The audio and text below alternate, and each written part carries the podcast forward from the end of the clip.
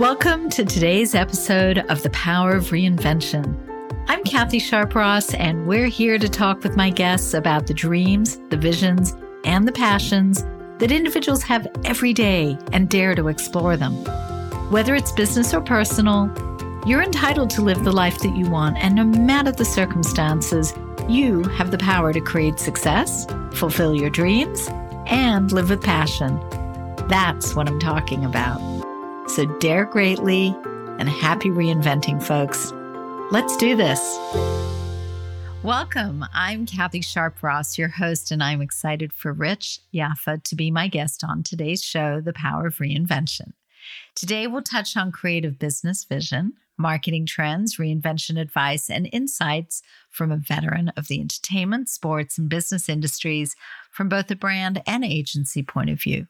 You'll be inspired by our conversation and some of his great reinvention moments.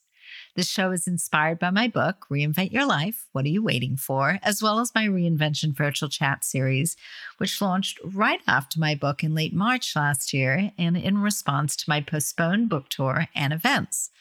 I hope you'll enjoy today's conversation and walk away feeling inspired to reinvent and with a new sense of what is possible in your life. So, welcome, Rich. Thanks for being here. Happy to be here, Kathy. So, before we jump in, let me just give a little bit brief background on Rich, who is the global head of Universal Music Group for brands, known as UMGB, where he oversees brand partnerships, media sales, live, and experiences for the world's largest music entertainment company. As a global industry leader with over 25 years of experience in the entertainment, events, media, sports, content, tech, new technology, and cause marketing arenas, he brings a distinct perspective to building businesses and enterprise value through his unique experience in the convergence of content, media, and brands. Throughout his career, he generated millions of dollars in revenue for clients, as well as being the trusted advisor to CEOs, CMOs, and CFOs on major strategic revenue. Recent UMGB global partnerships include work with Lego and Neo, Pokemon with Katy Perry, Post Malone and J Balvin, the Oreo and Lady Gaga collaboration, and the much buzzed about virtual con- concert experience with the Jonas Brothers and Lenovo. Prior to joining UMGB, Rich was the global CEO of Spring Studios, the managing partner of Ray Media 2, the CEO of Group M Entertainment Sports and Partnerships, a division of WPP, the co founder and CEO of the Leverage Group, which I can speak to a little, and head of marketing sales for the Columbia Records Group. Select partnerships he's leveraged on behalf of his clients, including include Coke, Citi, Pokemon, PGA, Wimbledon, US Open uh, Tennis. Right, right, right. Oh, it's good. No, come on, let me do this. WTA Tour events, MLS, NBA, NFL, NHL, US Open Golf, NASCAR, Vivo, BMW Racing, International Speedway Corp, Major and Minor League Baseball, MGM, Paramount, Miramax, Sony Pictures, and St. Jude's Hospital, Children's Hospital, and hundreds more. Need I say more? that's quite that's quite a resume of of things. I had to edit some out just we'd be reading your resume the whole time. But Rich you have had such a colorful career. I'm really excited to be having this conversation because it hasn't come without its challenges. It hasn't come without its moments of glory. Um, I was fortunate to work with you running the West Coast group uh, for the Leverage Group with you and had some, you know, amazing time working with you and your partner, Adam to, you know, just sort of really dig into this part of the business. I thank you for all that I learned from you and with you while we were doing that. And I'm super excited to be digging into this conversation and kind of going back in, in time a little. So I'm going to start with a little question Who was little Rich Yaffa? did, did you have any idea where you wanted to go with your life when you were, let's say, five, 12? 15? You know, did you have a sense of what you wanted to be doing?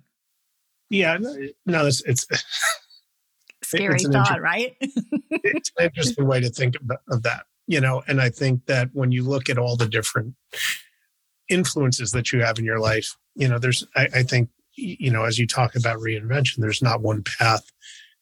You know, when my dad was growing up, he worked for one company, you know, and I think that that's a very different way that people look at their careers now, whether you're older or you're younger. You know, it, it's interesting. I've had several chapters in my career, but when I was younger, it, it was interesting because I always had a passion for music and sports. And, and, and really culture. I love the movies. I love music. I love sports. I love the things that went on around it. And it was, you know, I always thought that could I could I ever have a career that would that I would be able to do that? And you know, you you, you wonder what those choices could be. And when you're younger, you don't know what that is. Mm. But then once I graduated from college, I had um, I played tennis um, and got to travel in Europe for a little while. And I came back and I'd interned uh, on Wall Street for a, a summer. And I was fortunate enough with this really great firm that they were going to, that they offered me a job. And I sat in the gentleman's office and nobody had ever turned them down. And I said, Can I have a, di-? and, and it, what didn't feel right? It didn't feel right. It was a ton of money at the time, um, but it didn't feel right. And I, and I looked at him and I said, Can I have a day to think about this? And he goes, What? And I go, no, can I really have a day to think about this? And I went home and my parents were there. What happened? And, I, and they looked at me and it said, really, uh, uh, you were offered what and how much? And I think they were all excited that I would be have enough money to live outside the house. right. And and and that, you know that's as as you know as you think about it, and I look back on it and I was like, okay, got it. And I, I said to them, I really want to try this music thing. Mm. And I did some research and I went on a number of interviews. And the funniest thing is that the, the interviews that I went on, I've intersected with those people even even today in the career. My first interview was with a gentleman named Jeff Jones, who was a product manager at Columbia Records at the time, who's now the CEO of Apple Corps, which is the Beatles company. Wow. And Je- Jeff sat across from me and said, you know, you can either be a, you know, an assistant or you can work start in the mailroom. And I'm like, no, no, you don't understand. I graduated cum laude. I'm, I'm like this, you know, I, I, I want to be in marketing. I want to be an A&R. I want to, and he's like, no, no, no, you don't understand. And he was very nice about it. He was great. And I, I reminded, reminded him a number of years back about this conversation. He didn't remember, right. but I did. And it was very formative to me. And you talk about influences. And he said to me, you know, and I said, okay. So I left his office and I went on a couple of meetings, and the denominator was about the same: was you can either start as an assistant or you can work in the mailroom. So I was offered a job, not even the main mailroom for Sony Music, but the the branch mailroom in Rego Park, Queens, and I took that for the, at the time eleven thousand one hundred and twenty five dollars wow. a year. And I told my parents that, right. and they're like, "Okay." My dad had a very stern conversation with me, which was, "You've got one year. You you've got a year. Put in the work and see what happens." So I busted my butt, and at the 11 month mark, I, I, would come in on weekends. I would come up with ideas and plans. And um, I, I my butt and I got promoted to being what was called an account service rep, which you went around New York City to put up posters in record stores. And I graded promotions and I got a little bit of visibility on that. And then I was, then that first chapter lasted 10 years and I stayed at Columbia Records and was the, um, you know, and, and really each job that I got at Columbia after that were jobs that were not that didn't exist before. There was the advent of SoundScan. There was the advent of of um, point of sale marketing, and I really saw some differences there. So I ended up progressing into these positions that focused on real metrics and and and this part of the business side of the music business. I was very fortunate because I was I had an understanding of it, and I also was able to, you know, create a, a path for myself. So, looking back on it, you know, that was as you're asking me, what did I want to do? Well, I wanted to do something that I was passionate about, and right. I was able to do it. Well, and you know, on the passion point, if I remember correctly, your office, your leverage group office in New York, you had how many guitars sitting in that office? I mean, that was truly your few. love for music. And yeah, well, I had a few, and I also had a pinball machine. That was awesome. That's right. that's right. But I think that's a beautiful thing when you can work in an industry. And I think we have these conversations a lot with young people, especially as we have kids who are like at that stage in their lives where they're thinking about their careers and where they want to go and what they want to do.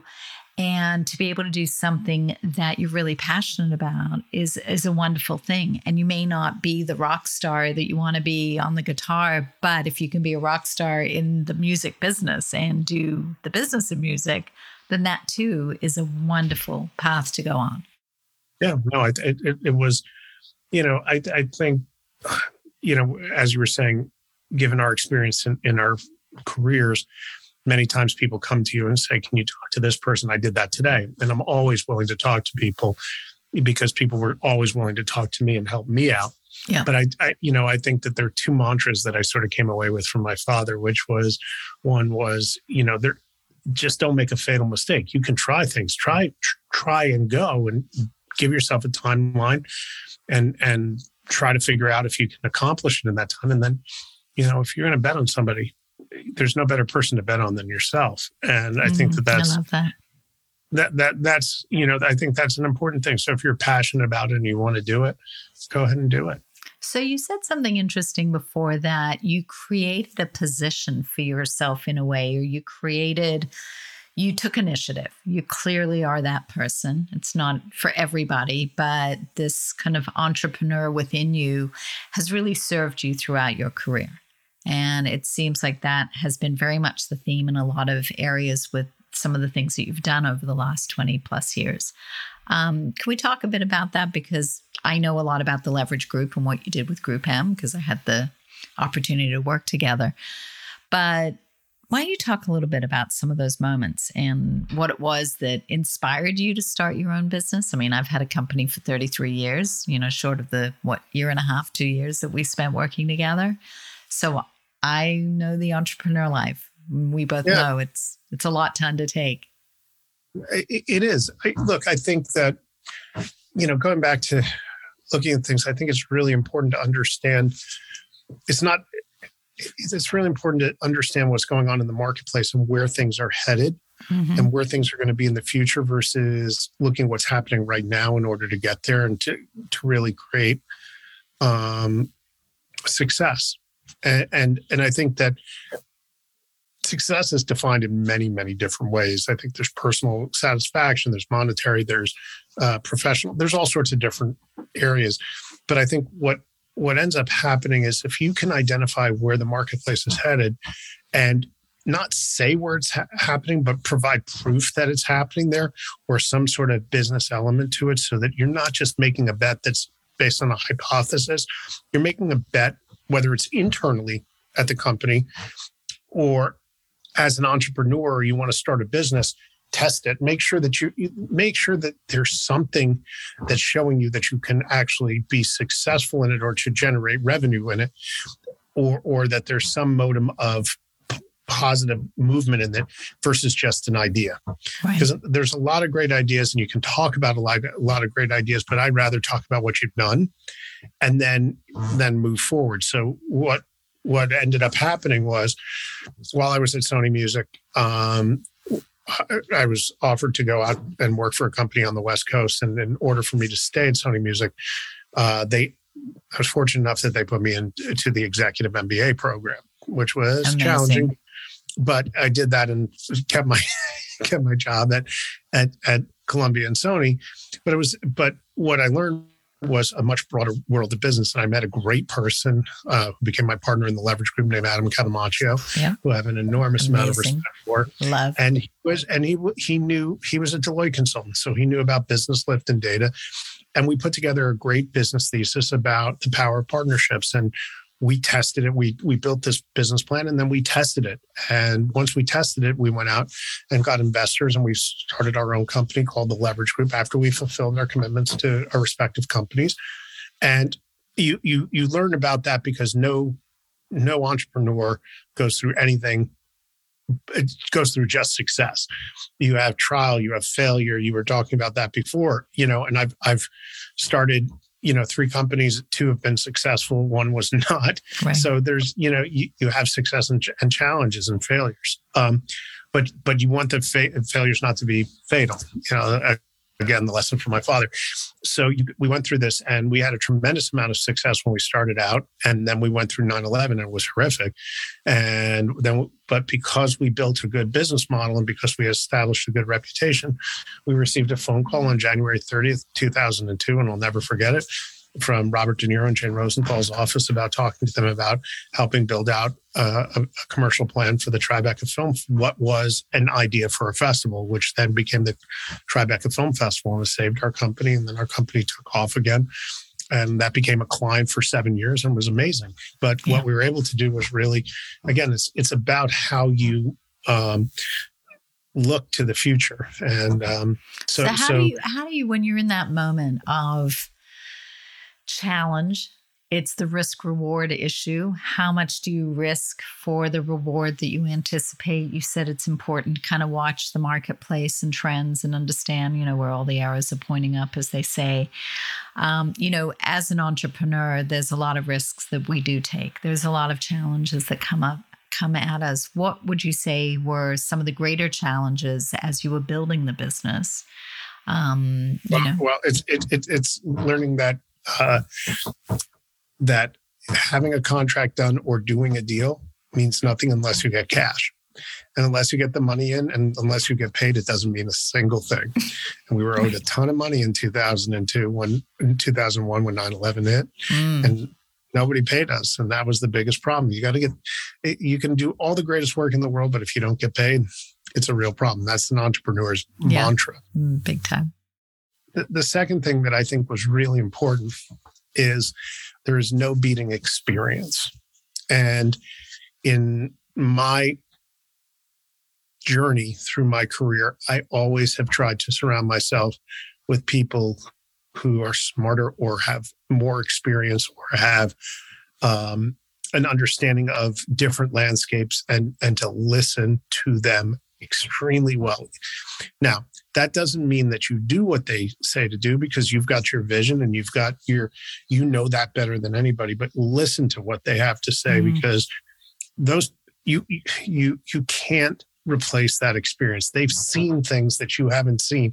You are blind and inexperienced when you start a company. Everybody asks you would you have would you have started your company if you knew everything that you knew bad that was going to happen? Right. And good and the answer is yes because we were ultimately successful. But man, it, it's there are a lot of lessons to be learned, and if you listen really well, you can avoid them. You, you avoid the fatal errors and you avoid the more painful ones. Right. And I sit on a couple of. I sit on board of a not for profit. I said I've sat on boards, just providing that experience, and I've taught, and and and I think just providing that experience really allows you to be a, a, a a better allows the company to give have a better chance for success. But if you're an entrepreneur surround yourself with experienced people who have done who have done the entrepreneurial route and people that have done the things that you need the company to do because you just need that. You you can't see everything as as an entrepreneur. Yeah no i love that. And i think look it applies at a personal level for people finding mentors and people who are building companies as you were at the time. And then you had the great fortune of building this relationship with Group M, who came in and sort of, you know, really invested in what you had created and built. Um, what was that moment like? I mean, you know, I know for me, I've had numerous, numerous scenarios where people have come and said, let's joint venture, let's acquire your company, let's, and I was like, no, I want to be a free spirit. I want to do my thing. I'm not a corporate gal. So for me, that would have been like a no thank you immediately. Um, you had a great vision. And I think that relationship enabled you to build it even greater and take it places that you otherwise might not have been able to. So, what was that moment like for you? Was there trepidation about that alignment when you were sort of running your own thing your way, and now you become beholden to that bigger company? Well, I, I, think I think it goes back to a little bit about what I was saying to you before. When you start a company, I remember I can remember to this day, and, and Adam and I talk about it, the first deal that we ever did, which was Hollywood Records and Parfum Givenchy to oh, launch right. a experience called Play, Fast Forward, and Rewind. Okay.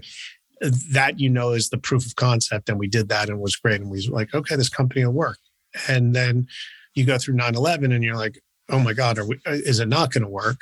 And then you're at this place where somebody recognizes that you've created enough value or you've created enough um, uh, you've created enough value to to say that they want you or they're willing to pay you for the value that you've generated and we had a number of suitors early on but the people didn't feel right and the strategic fit didn't feel right and then um, there were people who are still my friends now Menardo DeNardis who became uh, chairman of omd charles Courtier, who was uh, mm. you know as chairman of Media Edge, and then Rob Norman, who was, um, you know, head of Group M. Uh, those are all my friends, and that was good. And Rupert Day, sorry, who was the CFO at the time of Group right. M. They all became my friends, and that's pretty wild. And when you can have that kind of experience, they became my friends because we we there was a natural, you know,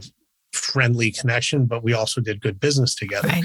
And so we decided to sell to Group M. And the day that, then another thing that entrepreneurs say, oh, great, uh, great, they want to do a deal with me. I said, wait, watch out for due diligence, watch out for this, watch out for that, watch out for the, For it's never the exact amount that they tell you it's right. going to be because they don't agree with your revenue projections or what have you, or they're not going to pay you for the future. But you know, these guys did, and it was great. And you know, it, it, was a great learning experience. But then again, it doesn't count until that money goes into your bank account. And I remember the day it was in my bank account, and I was like, wow, all that hard work. And it took us six years to do it. But it was, and six really long years of grind. But yeah, when that happened, it was great. And then I ended up doing that that job for another six, seven years. So right. it was great which enabled you to probably branch out in so many other areas that you might not have otherwise. You had the resources and incredible sister companies around you to really build that out, which was pretty spectacular to watch and witness as I got a kind of a front row seat too, to some degree. Exactly. Yep, absolutely. And that yeah. was that was why we did it because we want and and we also were able to attract great talent. And that was another lesson that I learned mm. was that as an entrepreneur, as you transition, if you're the CEO, you you have to have great people around you again, both as advisors and underneath you. And I had was it, the, what it gave me gave us was the resources to hire some amazing people. Yeah. And because of that, we grew.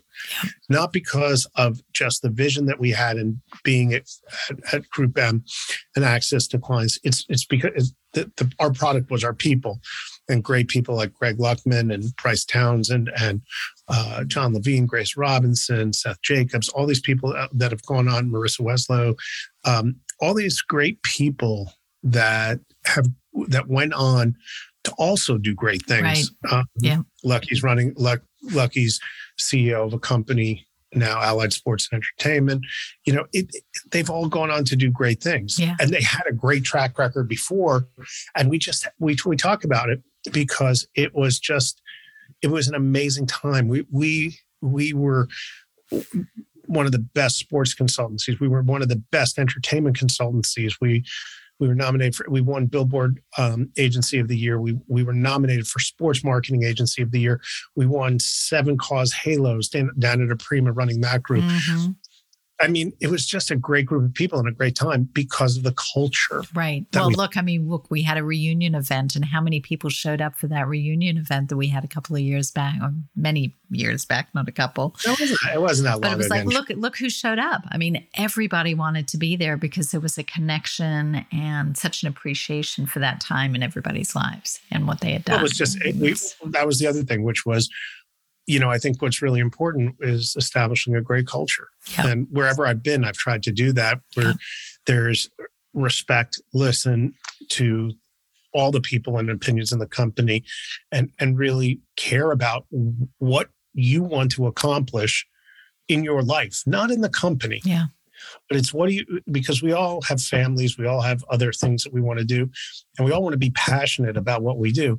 But it was really important to listen to, to listen to the to everybody about where they wanted to be, not just professionally, like yeah. financially, so that they could support their family to do X, Y, or Z. You know, all these different components that are so important in life. Yeah. If you listen to people, they will tell you what they want. Exactly. And then as a, as a leader, it's your job to help try to, I believe it's your job to try to help them achieve that. Because if you do that, they're relationships for a lifetime. Well, that and, and, and, they thrive in the environment that they're in because they're really in the right place for them. And that's a beautiful thing to have people around you that are doing that every day. Yep. Which you did create. So um, you then kind of moved on. Let's talk about that next reinvention in your life after Group M.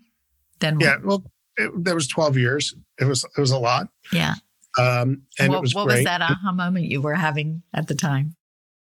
It was just it was time. It was time. It was time. It was 12 years, and it was time to do something a little bit different. So I ended up consulting for a lot of great clients. Um, Rich Antonello, who became a real friend and mentor, um, uh, who was running Complex Media, um, helped launch The Guardian US, helped uh, Anthem Media, helped um, great guy Fred Santarpia integrate Pitchfork, evaluate the acquisition of Pitchfork by Condé Nast. I had US Cellular as a client. I worked with Icon International on mm-hmm. leveraging deals um, and worked as their in-house sports and entertainment person. And then I got a phone call from one of my clients, which was Spring Studios, to go and be the global CEO there, which was an interesting challenge and model. And did they have somebody in that role previously, no, or so this no. was sort of a this is the first someone. global CEO. Yeah. yeah. So so again,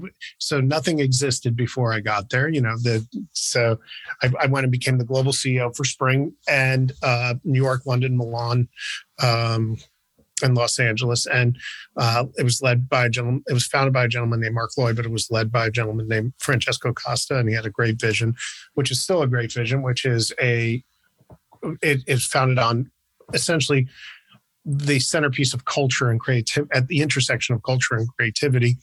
Um, so they had a creative agency production group out of London and New York mm. um, and Milan, and we we also had an, a beautiful facility in London, a beautiful physical facility in New York where we hosted Fashion Week, where we brought in to host, where I helped bring in to host Fashion Week. We did events and experiences. Um, and then a membership club uh, and a workspace, which was really a unique model. So it really brought all the aspects of culture together into the into one kind of company. Yeah, and uh, it was space. a great experience. It was a great experience and a great way to look at the world. And then I was, um, I had always had this inkling to go back on the other side into the entertainment space. And I was fortunate that um, Michelle Anthony, who I'd known from my first chapter, called me and we talked about what could bring together um, really this area at Universal Music Group. There were there wasn't a global um, department. It was a different different groups and divisions. There were a lot of different capabilities. How could we unlock the value of Universal Music Group and create a really amazing opportunity for brands to make them culturally relevant and unlock the value and the assets um, for brands and our artists at Universal? So um, I was fortunate in April of 2020, which is really weird. Right. Uh, because during COVID, I started a new job at Universal Music Group. I left spring after three years, doubled the revenue. Um, and it was a great experience and left it in good shape, but I made the move to Universal Music Group, so which that's has been a, that's an amazing, you know, on a couple of levels. A April of 2020. I mean, first of all, you think of the magnitude of all the components that fall under your purview from a global scale, from a division scale. I mean, there's so many moving pieces around that. But on top of it, you can't sit in a room in April 2020 for the next six months to build and get vision and sit with 12 people around a boardroom and get on a plane and go to London or Milan or anywhere else in the world where you're working with these groups because of COVID. So to to build and create the culture and the business, let's just talk from a COVID perspective let alone yeah. a everyday business perspective. What was that well, like? Uh, Well, well, the first part was that there was an amazing vision set by our chairman, Sir Lucian Grainge, and Michelle Anthony. Yeah. So when, when you have that, you have something to start to work with. Yeah. And we created a strategy and a, and a game plan and, and looked at the assets and the value. Second part was that there was an incredible roster of music. It's the world's largest music based entertainment company. So you have a tremendous amount to work with. Uh, the third thing is that there was an amazing team in place. Um, I was very fortunate. Olivia Robert Murphy out of London, uh, who's great. Naomi McMahon out of New York, and LJ Gutierrez out of LA. I had the foundation. I didn't have to go search for a great executive team right. that could support this vision. Right. But I still had to explain. Eh, we still had to create it, and they saw that they saw that there could be value, but you also had to create it. And there were a lot of assets. And then the other part was there's an amazing the disciplines that are within Universal Music Group are amazing. When you think about it, Universal Music Group has created more culturally relevant brands than any other company in the world. Like, think about it from all the different things that they've done and all the artists that they have. Those are culturally relevant brands, and they have to market them, and and they continue to and and we now continue to break artists every every month, every week because of the capabilities there. So a lot of work was put into um, the data, the insights, the creativity, and we utilize that um, to create value for, and we apply those capabilities to brands in a way that's very different than than uh, I think any other company where we're really utilizing our resources that that we that resources and capabilities to market our artists and we are allowing brands to access that right and then we built a media network with because we have media assets that nobody else can access mm. and we're allowing brands to access that and then we have you know all these different concepts around original ip we're making you know, non audio original IP. We're doing comic books, we're doing trading cards, we're doing consumer packaged goods. So we really broaden the world in which we are and, and utilizing the cap- capabilities of Universal to unlock the assets and revenue for both the company and value and revenue for artists too. So it's a win win for everybody. So doing that during COVID is challenging. And I was just having that, you know, interpersonal relationship with somebody yeah. is really difficult. But I was fortunate because of my first chapter that I had the, tr- I had some credibility and trust internally because I had relationships. Right. And, and then I, you know, and then we had, we, I made sure that we, tr- again, the mantra that I talked about was having success if you show people that you can be successful with the approach, the model, you can build a culture of winning, you can build a culture of positivity, even during COVID. Respecting people's space, listening to them during COVID is really tough. It's really stressful. Everybody knows that. Yeah. But we were pretty successful in, in, in doing that. And we've had, you know, we've done a great job with the things that we've done. It's amazing. I mean, you know, it, it people talk about the challenges that have come. But I think during this time, but it has also afforded so many opportunities. It's enabling people to bring in great talent that could be anywhere in the world. It's enabling people to connect in ways they never have, to kind of scale their business in ways that they haven't been able to previously. Yeah. I agreed, but I also think it's so important the interpersonal element. And I think one of the areas that's suffered is the mentoring or being able to pull a junior staffer into a meeting that you can't that, that that you couldn't be at that's opportunistic you know you just can't pull them onto a zoom it can surprise well they're people. not even picking up the conversation the banter that's going on all right. around them all day long and yeah exactly it's definitely well, well said yeah um any advice for young people coming into the workforce, the entrepreneurs of the world. I mean, you you've dropped some incredible nuggets along the way here, and I really appreciate it. But just sort of as we sit back and say, okay, we're going to be coming out of this kind of very murky two year period in the world, and we've you and I both have kids that are like looking at their career path and where to go right now as they're coming out of college but young people trying who don't necessarily have the chance to walk into offices. I have a son who's 22 who's right now in New York at Adweek for the first time. He's walking literally in my footsteps. And I'm thrilled to see that. But there's a lot of young people that aren't going to have that access. What do you think is a way forward and just, you know, maybe a mantra or two that they need to start really thinking about? No, I think I, you know, it's it's what we were talking about before a little with a little bit of modification, which is th- bet on yourself and and and there isn't the wrong path. I hear too many. Oh, I'm if, if I don't get this job or I don't get this internship, I'll never get to this next step. And I and I'm or or if I do this, does that mean that I'm on this path? And and no, you know, don't try something. If it doesn't work, it's okay. It's not fatal, you know, and go find something. You, you learn as much from a, a job experience of what you feel is right and what feels good as much as what doesn't feel good. Right. And I think you can learn from both of those areas. So, and, and then I would try to listen or go to like your son's going to Adweek, listen because it always sparks ideas or go talk to people, ask a question. I, you know, somebody said to me the other day, it was like, thank you so much for taking the time to talk to me. I was like, of course. I will find time to do it. I, it may not be at that exact moment when you ask Right. me to talk, Right. but I will find time. If you need advice, don't be afraid to ask for advice or counsel. It's Mhm. okay. Yeah, absolutely. So I have a fun question before we sign off. Yeah. Now that we are actually creeping out of our houses and into restaurants and hosting friends, and with things are, are definitely easing up a little bit better. Um, if you were to have a dinner party and could have anybody sitting at that table to drink a good bottle of wine, break bread with, three or four people that have uh, inspired you or that you would love to have a conversation with, who might they be? They could be dead Well, or alive, a, that's a really good one. But you know what really came to mind, and and it's not.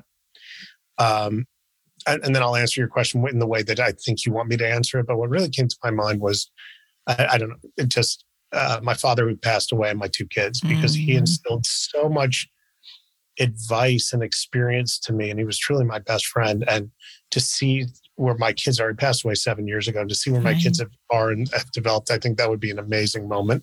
Yeah. Uh, I, I don't know. That's what came to mind. But Hey, of I think that's the best. Right of, ins- uh, of inspiring people outside of my my immediate family. right. You know, the th- there are a number of people who I who I really found who who who I'm, I'm going to answer this question three times. Okay. Go for it. So, so, so there are people who I always enjoy listening to because they have always broken the boundaries for me and really have um, changed my perspective of thinking. But they're still around, so I can still have dinner with them. But I always find them to be to be fascinating and intriguing. One is Michael Lazerow, who uh, founded golf.com and Buddy Media and is now in the forefront of NFTs. Michael is just, he's just, I always, I always enjoy my conversations because it pushes the boundaries of my creativity and Mm. where I go. Second is Andre Agassi because I got to work with him very closely and, Yeah. and, and his wife Stefanie uh, Graf because of of how they thought differently about philanthropy Mm. and giving back to people. And always what I've wanted to do is, and whenever I can, is to try to find a way to do good and do good business. But I always found his passion for that and, and his way of thinking about things. And, and he said something which just like so totally framed out a different way of thinking about tennis, which was the light bulb went off for him when he said, I didn't have to be number one in the world. Every time I stepped on the court, I just had to beat the other guy on the other side of the court and be better than him to win. And I thought that that was a really Wow. interesting perspective. Yeah. So, so, so those two people have framed out for me a, lot of a, a lot of different things. And then there are two other people, which is my good friend Rod Miller, who is at Bill Bank um, and in M and A, and I always find his perspective to be unbelievably on and and very valuable as well as being a good friend. And then my roommate from college, Alex Sapier, who always is a great sounding board, um, who's a CEO in the pharma business. So four very different perspectives of people it. that I can still have dinner with or that have been accessible to me through relationships. And then the last one, which which now because you got me going on this, I love That's it. great Keep going. I'm coming to this dinner party for sure. um, the, the the the last one is are, are people that have who's who I don't know very well whose work has inspired me, and one person is Jason Flom. Mm. And Jason Jason is uh, I've met him a number of times, but he he has um, taken his success and moved it to help others. And I don't know if you know about what Jason does, but Jason has been incredibly successful in his passion in the music space Right. but also he has a his mission in life is to um, help people who have been wrongfully convicted to be exonerated Mm. and i've watched him do this and just listening to him at a dinner party w- would would be amazing the, Right. the second one is paul mccartney because i just the most amazing amazing yeah. I creative agree with that. person Yeah. that, that, that I've that I've- Iconic. iconic, just amazing person and, you know, inspiring in a different way. So, you know, and then there, then there's now, now that you, I, because you really got me going with this question, there are about seven or eight other. You know what? that- we can have three t- big tables. We can have one Yeah. big U-shaped table. Uh, we'll make it happen. but, but, but I'm gonna, but, but then the last one that I will say Yes. is, and, and- and this is that the people that I work for and that I work with inspire me every day right now. and Mm. it's so much fun because it's an area so when i see the passion for what we do from our chairman and then when i see the experience of michele anthony and when i see the different people who bring their expertise whether it's digital data nfts um, media I, I, I, I'm learning and a sponge in this new thing. So if I could have all those people with, like, if I could have a dinner party with everybody that I just mentioned, Ah. that would be the best thing. The people that I work with right now, my team, Yeah. and the people that I work for, and and the and the people that I get to liaise, are the best in the business. But they're so smart in their in their in their in their particular disciplines or in their broad-based disciplines, and I get to tap into that and create value out of it yeah. that's a that that to me is like I, the the one unfortunate thing that I haven't been able to do is sit down and break bread with these people because Yeah. I haven't been able to talk to them across uh, you know uh, so so yes I would like to have dinner with all the people that I work with I love that. I love that. And I just, I, I love how you cherish the role that these people and why these people are so important to you. Um, and it speaks volumes to who you are, how you've connected with people over the years, why you're sitting in the seat that you're sitting in today.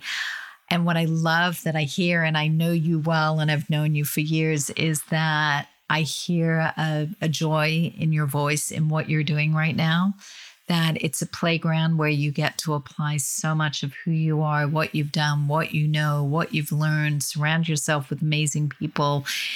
And it feels like you are checking a lot of good boxes in your life right now for you, which is a really amazing thing. I'm really thrilled for you and excited to see where that's going to go and what you're going to do with your team and all these amazing people that you're working with.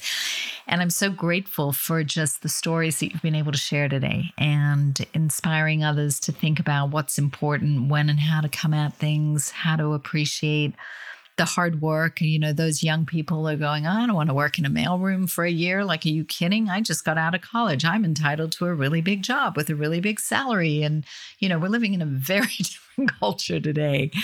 And I'm just hoping that people hear that and understand the value of being humble, the value of working hard, the value of building relationships, and uh, having that vision to create what you want. And you've shared an I'm- I'm- amazing part of yourself.